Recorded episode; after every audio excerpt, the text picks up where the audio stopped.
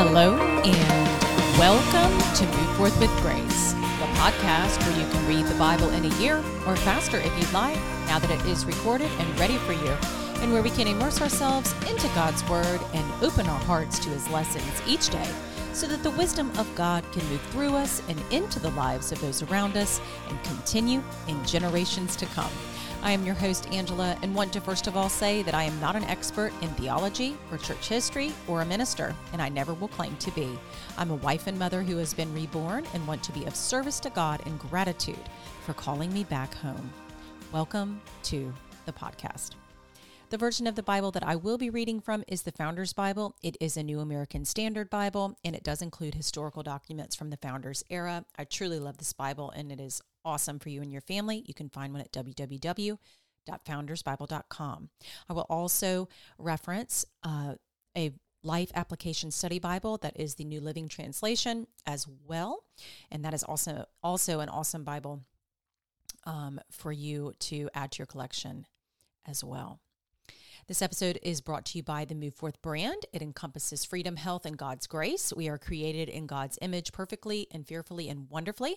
There is nothing that we need to do to earn His grace, He simply gives it to us.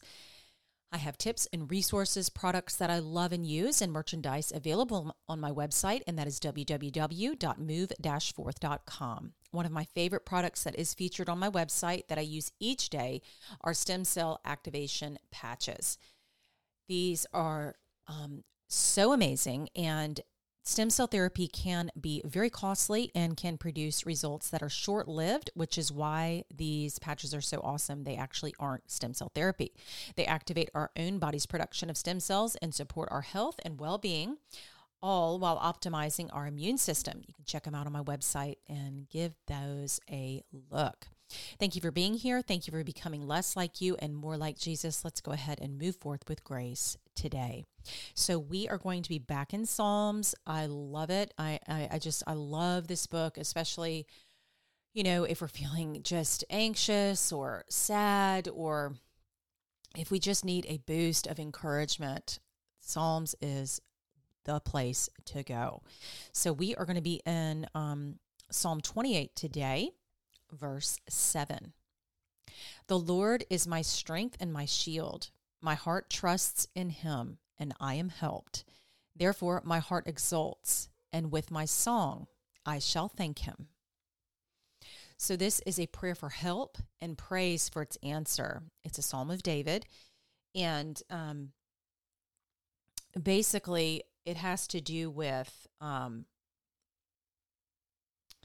some dishonest people in David's life. Uh, they are just not being they weren't they aren't being honest. They aren't being good friends. Um, they're pretending to be friends with him and you know he just he wants their punishment to be swift. And he's asking for that. And then he is praising the lord um, that his strength is his shield and his heart trusts in him and i'm helped. So he knows in his heart that the lord helps him that the Lord strengthens him. And then he will sing songs of thanksgiving. Absolutely. And it just, again, uh, you know, this represents and symbolizes such just a profound relationship with God that David had, the trust that he had in him. And it is a wonderful relationship that we can hopefully gain uh, understanding from and and how our hearts should be. I know that um you know worlds are at at a different time right? When we talk about david or when we talk about current time right now. But it still is the same. It's still the same god right? And he never changes. And so un- knowing knowing in our hearts that the Lord is our strength and that and our shield. His promises, they are our protection. He is our protection. Knowing that in our hearts and trusting him and knowing that he is helping us and will continue to. I mean, it's the only thing left for us to do it would be to sing songs of thanksgiving right? I mean, just walking around all the time singing songs of Thanksgiving. That is, you know, uh, that sounds like a pretty good, pretty good way to be living to me. You know, I mean, people might think you're kind of crazy, but who cares?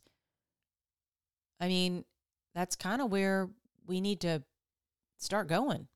We need to trust in God, not in man, not in what the world is saying or what the world is trying to make us think and do. No, just need to trust in the Lord and know that He is our strength and know that He is our shield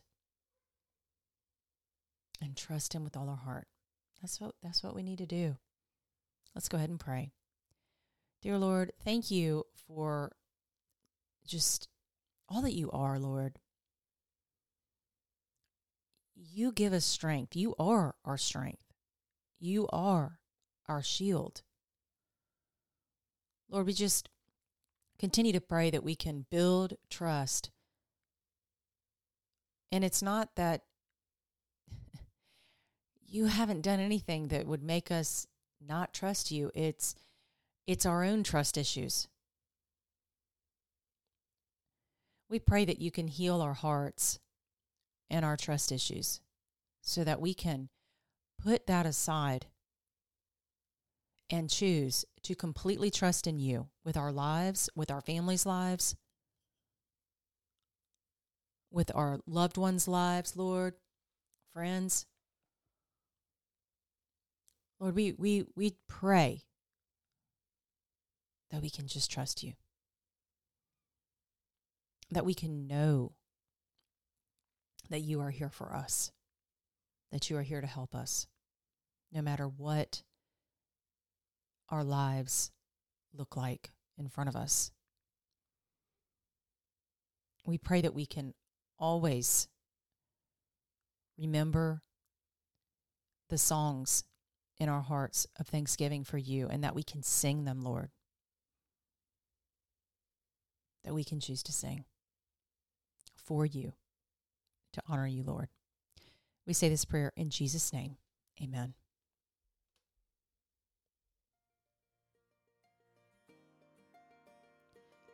Well, that concludes our episode for today.